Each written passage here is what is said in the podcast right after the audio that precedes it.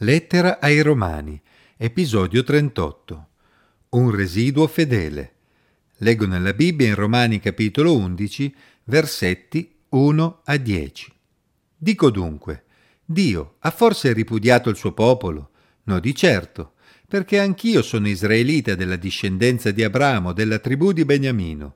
Dio non ha ripudiato il suo popolo che ha preconosciuto non sapete ciò che la scrittura dice a proposito di Elia? Come si rivolse a Dio contro Israele dicendo Signore, hanno ucciso i tuoi profeti, hanno demolito i tuoi altari, io sono rimasto solo e vogliono la mia vita. Ma che cosa gli rispose la voce divina? Mi sono riservato settemila uomini che non hanno piegato il ginocchio davanti a Baal. Così anche al presente c'è un residuo eletto per grazia. Ma se è per grazia non è più per opere, altrimenti la grazia non è più grazia. Che dunque quello che Israele cerca non lo ha ottenuto, mentre lo hanno ottenuto gli eletti, e gli altri sono stati induriti. Come è scritto, Dio ha dato loro uno spirito di torpore, occhi per non vedere e orecchie per non udire, fino a questo giorno. E Davide dice, la loro mensa sia per loro una trappola, una rete, un inciampo e una retribuzione. Siano gli occhi loro oscurati perché non vedano, e rendi curva la loro schiena per sempre. Il rifiuto del Messia, da parte di molti in Israele, determinava un cambiamento nel piano di Dio? Dio avrebbe rigettato il suo popolo? L'Apostolo Paolo ha dimostrato nelle sezioni precedenti che Dio aveva già previsto e annunciato attraverso Mosè e i profeti l'avvicinamento di coloro che erano lontani da lui, fra le nazioni, che non avevano ricevuto la sua legge ma l'avvicinamento di costoro non significa certamente un ripudio del popolo di Israele da parte di Dio. Infatti era evidente che molti in Israele avevano risposto affermativamente alla chiamata di Dio. D'altra parte, come l'Apostolo Paolo osserva, egli era proprio uno di questi.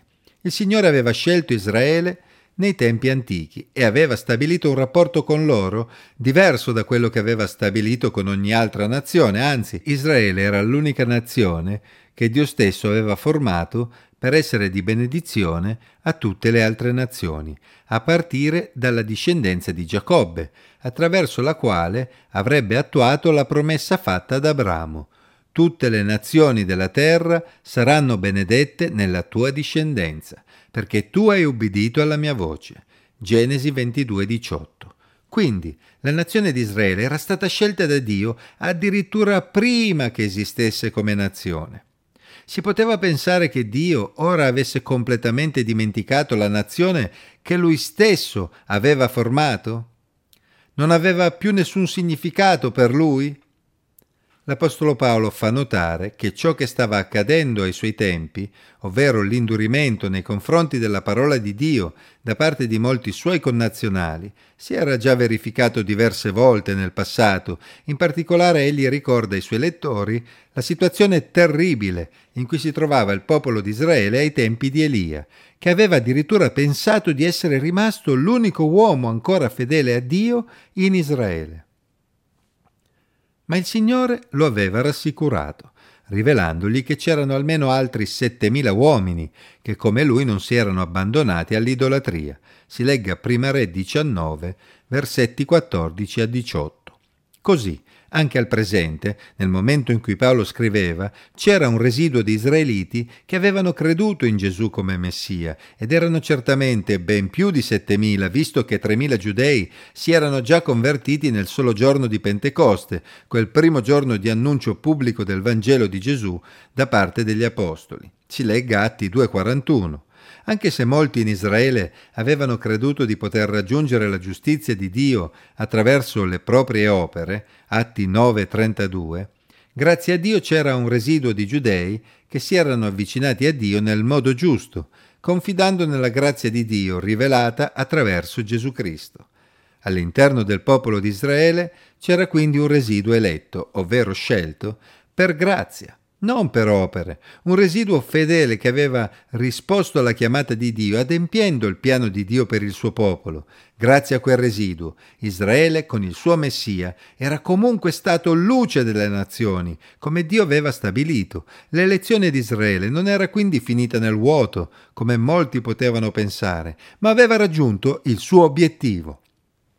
Purtroppo era vero che gran parte del popolo aveva rifiutato la parola di Dio come era accaduto anche nei tempi antichi.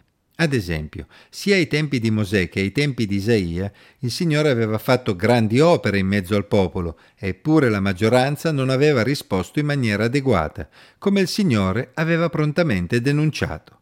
In Deuteronomio 29.3 leggiamo Fino a questo giorno il Signore non vi ha dato un cuore per comprendere, né occhi per vedere, né orecchi per udire. E in Isaia 29:10 leggiamo È il Signore che ha sparso su di voi uno spirito di torpore, ha chiuso i vostri occhi, i profeti, ha velato i vostri capi, i veggenti. Qualcuno di fronte a questi versetti potrebbe obiettare Ma com'è possibile che Dio non volesse farsi comprendere dal suo popolo? In realtà se si considera la storia di Israele fino ad Isaia, si comprende che le cose non stanno proprio così si noti infatti che il Signore seguì con Israele lo stesso principio adottato con il faraone in Egitto. Il faraone aveva indurito il suo cuore e Dio, continuando a sfidarlo con le sue opere potenti, lo aveva reso sempre più duro. Si legga il commento a Romani 9:17. Allo stesso modo Israele si era ribellato al Signore già subito dopo l'uscita dall'Egitto, eppure il Signore aveva continuato ad operare in mezzo a loro ma di fronte all'opera di Dio i cuori ribelli erano rimasti insensibili. Così Dio aveva agito sempre nella storia di Israele, continuando ad operare in mezzo a loro e sopportando la ribellione dei più. Dio aveva sempre mandato dei profeti ad avvertire il suo popolo, ma i più li avevano ignorati, diventando sempre più duri. A quel punto ai tempi di Isaia il popolo era ormai pronto per il giudizio di Dio. Anche se si fossero rivolti ai loro veggenti, avrebbero ascoltato solo bugie, perché Dio non avrebbe parlato loro. Così la loro unica possibilità era quella di ascoltare Isaia. Ma Dio sapeva che essi non lo avrebbero ascoltato e aveva annunciato ad Isaia che la sua predicazione avrebbe solo reso i loro cuori sempre più ostinati e ribelli, come leggiamo in Isaia 6, versetti 9 a 10.